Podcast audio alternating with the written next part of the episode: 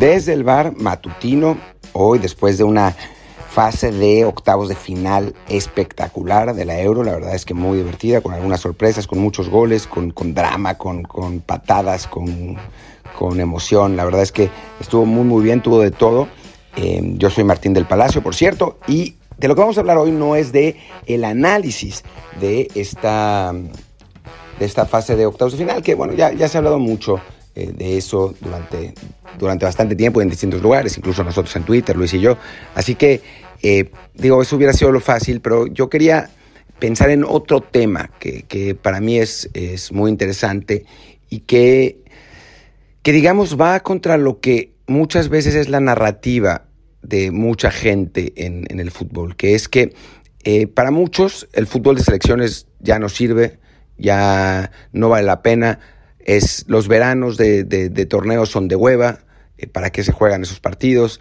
Eh, mejor tener partidos interminables de Real Madrid, Barcelona, Manchester City, y, Paris Saint Germain y todos los, los, clubes que juegan la Champions.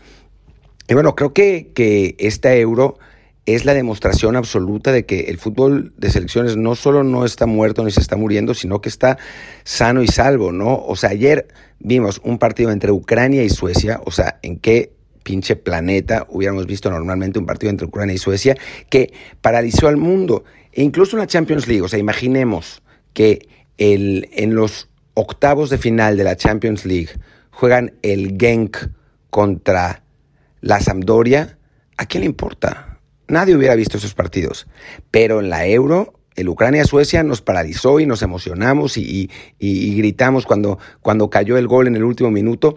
Y creo que, es un poco una demostración de que, de que hay espacio para todos y de que el fútbol de selecciones apela a, ciertos instintos y a ciertas eh, circunstancias que, que, que no hace el fútbol de clubes, ¿no? O sea, a final de cuentas sí vivimos cada vez en un mundo más, más sin fronteras, sin barreras, digamos. Eh, digo, hay, una corriente más nacionalista, pero bueno, en general eh, hablamos de que, de que en este mundo estamos interconectados, la globalización, etcétera.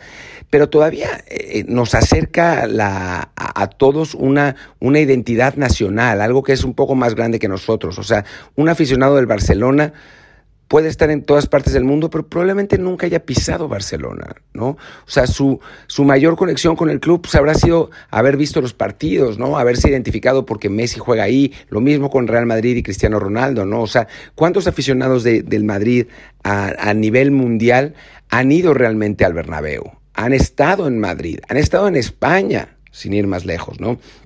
Digo, eso no es, no es, eh, no es restarle validez a su afición, ¿no? O sea, yo soy un absoluto convencido de que cada quien puede hacerse aficionado de un equipo por la razón que le dé su pinche gana.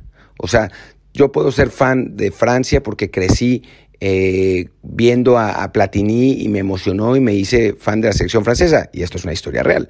Em, pero, pero cualquiera puede ser fan por lo que se le dé la gana. Pero sí es cierto que hay cosas que a veces van más allá de nosotros, ¿no? O sea, yo por más que sea fan de la selección francesa en, en general y me gusta que ganen, para nada, pero ni remotamente cerca, me dan la misma emoción que cuando juega México. O sea, cuando juega México, y yo que además en general en la vida no soy para nada nacionalista, o sea, no, no, reconozco las carencias que tiene, que tiene México, no soy de los que van por la calle llorando porque no, no, no tengo tacos al pastor, ni, ni pienso que el pan dulce de México es el mejor del mundo, ni que el himno nacional es el segundo mejor después de la marsellesa, pero en, la, en el fútbol le voy a la selección mexicana, mi equipo es absolutamente la selección mexicana, más que cualquier club, ¿no? Y eso tiene que ver con una identidad nacional, ¿no? Que va más allá de nosotros, a final de cuentas, más allá de lo que, de lo que consciente o ideológicamente pensemos, ¿no?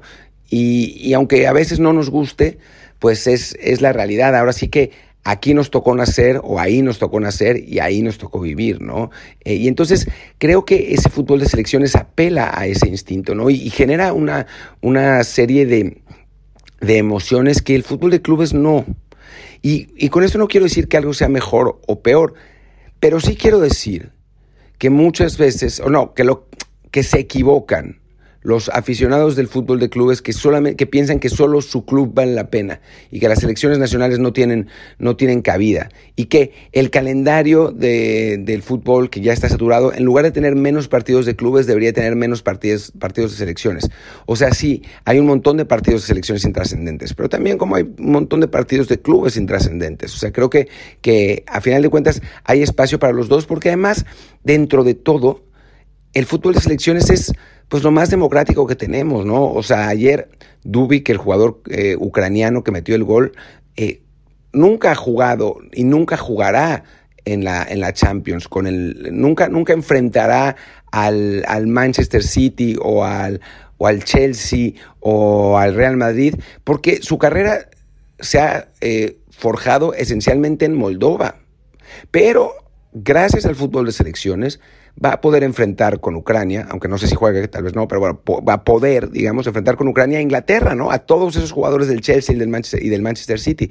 Y así funciona, ¿no? O sea, uno de los principales encantos del fútbol de selecciones es que de pronto tienes a y es un ejemplo, este, es el mismo ejemplo, al lateral izquierdo titular de la, del Manchester City en la final de la Champions, jugando al lado del delantero suplente de un equipo de Moldova, ¿no?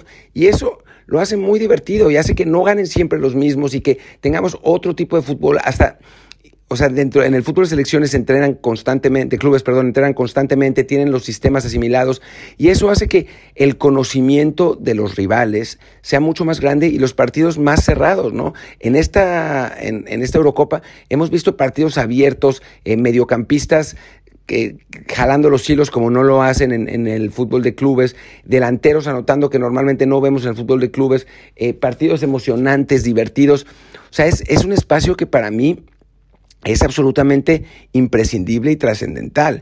Y me molesta cuando dicen que, que, no sirve, porque yo crecí amando el fútbol de selecciones y se ve que millones de gente, de personas también, por el rating que han tenido esos, eh, los partidos, ¿no? Entonces, sinceramente creo que, que, a veces hay que ser un poco menos intolerante, hay, hay, que, hay que ser capaces de eh, asumir que no todo es nuestro club, no todo es lo que nosotros queremos y que nosotros y nuestros cuates no somos la normalidad.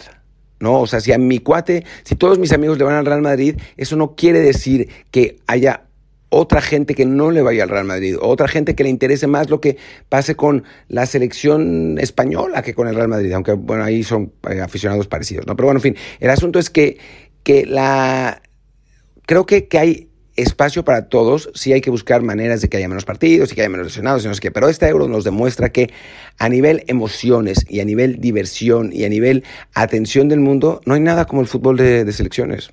Punto. O sea, la final de Champions que quieran. O sea, yo me emocioné mucho más con esta Ucrania-Suecia que con el, que con el Chelsea-Manchester City. Chin. Digo, soy yo, pero hay mucha gente como yo también. Y hay espacio aquí para todos. Y bueno, los dejo porque va a haber más contenidos. Hoy la verdad es que no va a haber porque tenemos cosas que hacer, pero el jueves sí vamos a tener, como siempre, desde el bar y seguramente el viernes vamos a tener la transmisión de Twitch, ya saben, lo de siempre. Por lo pronto yo soy Martín del Palacio y mi Twitter es arroba ELP y el del podcast es desde, el bar pod, desde el bar POD. Muchas gracias y nos vemos en estos días. Chao, chao, chao, chao.